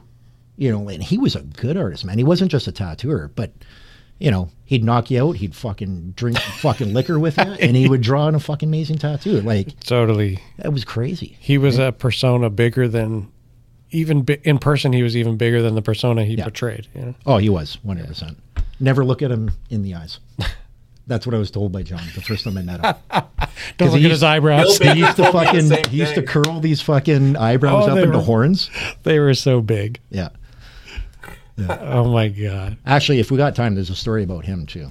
Fuck, we got all the time in the world. Nice. Poor Elvis is sitting here. He's probably got some lunch he's got to make it. He's just on the phone playing video games.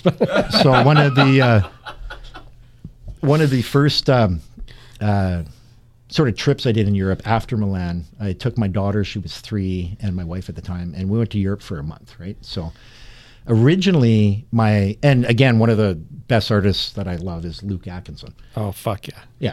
So I was working for John at the time, and John's like, "Well, do you want to do a guest spot when you're over there?" I'm like, "Fuck yeah, I would love to do one at Checker Demon, right?" So they had been trying to get a hold of him, and then as it's leading up to my date when we're flying out, they're like, "Sorry, you know, we can't get a hold of him. We don't know what's going on." Turns out the, the first Paris convention was going on, so everybody was out there, and uh, but he's like, "I can get you, uh, you know, a spot at Hanky Panky's." yeah. and it's like, fuck yeah, you know, like Hanky Panky's, they, you know, he tattooed the Chili Peppers and all those dudes, right? Super notorious for It- lots of reasons. The tattoo museum, like Yeah. And um, so I'm like, yeah, for sure. So we fly into Amsterdam. I'm not scheduled to work there for about a month. So we're going to go to like Belgium and Switzerland and just do the trip, right? But I wanted to check in and just uh, give. Um, actually, at the time, Hank wasn't there. He had some issues going on. You probably remember all that shit. Uh, so Molly was running the show. Oh, yeah, Tattoo Molly. Tattoo Molly. So I went in and I bought him like a nice little gift to say thank you and all that stuff. And Molly comes out, was like, yeah, yeah, for sure, right on. Everything's great, awesome. So I'm like, all right, I'll see you in a month. We did our shit. We come back and uh, I've got my suitcase of stuff and I'm waiting outside the door. Um, cleanup kid shows up, opens up the door, and Molly had already shown me, you know, where I'd be working. So I just went in, and started setting up. And then the rest of the tattoo artist crews came in. And at this time, it was pretty transient. They were getting a lot of guest spots, but no real regular. Mhm. artists. Yeah. And uh, they're all looking at me and they're like, who the fuck are you? Right. And there's this guy, Echo from New York, and uh, JJ from LA, and intimidating fucks, man. JJ is awesome. He, he was a really good dude. And they all were, but they just intimidated the hell out of me. And uh, I'm like, oh, yeah. And they're like, well, how are you here? And I'm like, oh, you know, I'm with uh, Dutchman Tattoos. They didn't hear, they didn't know who John was, right? And I'm like, okay, well, Molly set it up. And they're like, Molly doesn't work here anymore, bro. And it's like literally out of like a What? fucking TV show, and I'm getting eyed down, right? And I'm like, and have you ever been to that shop? No. So the ceiling's about that tall. it's in the basement of the hangout in fucking um, uh, the red light district, right? And I'm like, oh shit. And I'm like, okay, well, what do I do? And they're like, well, Big Frank's going to come down and talk to you. Big Frank. Now that's that that sets the stage pretty good. We don't need to say anything else Yeah, about Big- that. and I'm like, fuck. And he comes down and he starts talking about "Oh, everything, right? And I, I tell him where I'm from, and he's like, well, I've never heard of him. And this is nothing against John, But this has to do with Dave. And he's like, Well, where are you from? And I'm like, Well, Vancouver, Canada. He's like, Well, who else do you know in Vancouver? I'm like, Dave Short. He's like, Oh, Dave. I've never met Dave Short at this point. I've never actually said a word to him at this point. I only know of Dave from his reputation, right? Yeah, yeah. He's like, Oh, you're good buddies with him? I'm like, Fuck yeah, yeah, for sure. so anyways it gets me through the whole fucking um, uh, experience there and then i go back and you know when i finally meet dave i tell him that story right and he just fucking he's laughing his ass off he's like all right you owe me one now Dave Shore Yeah. used to tell stories about um what his job was in Amsterdam when he wasn't working. It was Oh, to- yeah. to clean the streets of uh, the red light district at night. So they Mhm. would walk around and just get rid of all the fucking sailors and punks and yep time to move on yeah, yeah fucking crazy. That would have been oh like i said that All right, guy's well, that was- legit You named four tattooers. We need one more, bud. oh shit yeah yeah uh I forgot already. so what did i say i was talking cliff trent john Dave. dave uh, i mean luke for sure that's I mean, five. there's there's That's there's five. That's there's five. so many more, man. Like, I mean, Well, of obviously, if course. we're coming Of from course the there West is. Coast, I've got to I've got to say Steve Moore. No, you said five. Oh, I want to say five. you said five. no. All right. No, but that's a solid five. Like, I mean, Luke Atkinson is. I, I don't think he gets enough credit in North America for his influence. No, not at all. I think. And I it's- mean, he should. Yeah. Yeah. Yeah, definitely. Uh, uh, fuck. Uh, who else did you mention? Oh, Trent. So Trent and Trent's got Cliff. such a big influence, and it sadly people just don't know about it. But dude, he's super quiet. He doesn't give a shit about that stuff. No, and but- I mean, but like he like uh, It's obvious he in was- your work that it's had a big influence. Totally. You know? And same as Dustin's, right? Like, Yeah, uh, absolutely. Like me and Dustin would just sit there and fucking geek out on his shit all Oh. the time, right? Like, totally. Dustin used to talk about Trent all the time. Yep. Yeah. Yep. Yeah. And I mean, I, I think with those guys, and like I said, if if you can, you know, in this day and age where everything's internet, I don't know if you'll ever be able to find anything from Cliff Jarvis, but Trent and Cliff stuff, at least when I first met Trent, was very similar. Obviously, way different now, but um, but Cliff's was just like, man, that was the first guy I saw. Like, so he tattooed this little skull wristband here. Okay. Super simple, not a Yep. basic thing. But I was 15 when I got that. And I went in and they had Flash and Ace and I picked that up and he was the first guy just simply put he, he goes, "Okay, no problem, but I draw my own skulls." That wasn't done in fucking 92, 93. No. Right? Like it was done. Well, it would have been done at Ace though. yeah, Like that's- And they just did that, right? Yeah. And like, yeah, and I mean, it wasn't until I started working at Anarchy because Cliff and Guy had uh, they knew each other, they had a relationship. So Guy had a lot of Cliff's original drawings there. Oh, dope. So when I was going through like all the files, because like remember back in the day, every tattoo shop would have files of Yeah. art and drawings and stencils and shit, right? So when you're sitting around killing time, you're going through shit, and I would find these fucking illustration boards with just like hundreds of hours, and like they're professionally done. Like he could have been a graphic artist, he could have done anything, right? Like We it was got- just amazing. We gotta find. We gotta talk to Guy and try to dig that stuff up. Yeah, yeah, It'd be I'm sure interesting he to still find. got some of it. Yeah, Yeah. yeah. Crazy. So what's next? How many conventions you doing this year? Like eight? Uh, I'm just gonna do Canadian stuff this year with the 20th anniversary. You know, we're well, you're going to Denmark, are you not? Or Copenhagen? Yeah, Yeah. Copenhagen. So with Denmark, that's going to go for Henning's 40th. Forty years. Yeah. Isn't that crazy? Yeah. I We're celebrating mean, twenty years for this guy. I know. and Forty years. Like it's Yeah. such a crazy number. I've been honored to be able to work at his shop a couple times, and like Henning's such a fucking rad guy. And I mean, uh, not only such an amazing tattoo artist, but if you've ever had a chance to meet him, he's just so nice. Yes. You know, like that's all I can say. It's just like he's just there's no like power trips that you find with a lot of tattooers. There's none of this negative stuff. He's just like he's legitimately interested on how you are as a person. Yes. Right. Absolutely. And re- if he knows you, he respects your art. And doesn't matter, you know, how many years you got under your belt. He doesn't, you know, he doesn't judge. It's He- just and he nuts. doesn't seem Yeah. to age. I know that's crazy. eh? I know. it's fucking crazy. It is Yeah. crazy. Forty years having that shop, and Yeah. he's as youthful as any of us. I, And I mean, if you've ever been to his shop too, it's in the middle of nowhere, dude. like Nijmegen or not Nijmegen, he, Helsinger is where he's at. Um, it's on the uh, there's a ferry terminal to Sweden, so most of the clientele are, co- is coming from Sweden, but it's about a two-hour train from Copenhagen, right? So it's a small little town, but that place is just packed. Yeah. Yeah. It's super cool. Yeah. So, what other conventions? Toronto? Uh, no. Kelowna? Uh, so Kelowna is next, and then uh, Winnipeg, Calgary, and then that'll be it for this year. Okay. You know, we're gonna I'm gonna do um, the states again. Uh, San Diego and San Francisco is always fun. I want to get back down there, and definitely get back into Europe. Even though we're going to Denmark, uh, I'm just gonna be doing a guest spot out there. I'm not doing a convention. Uh, but I'd like to get back into whatever reforms for London, you know, because that's done now, right? So, you're more of a convention artist. You don't really do many guest spots.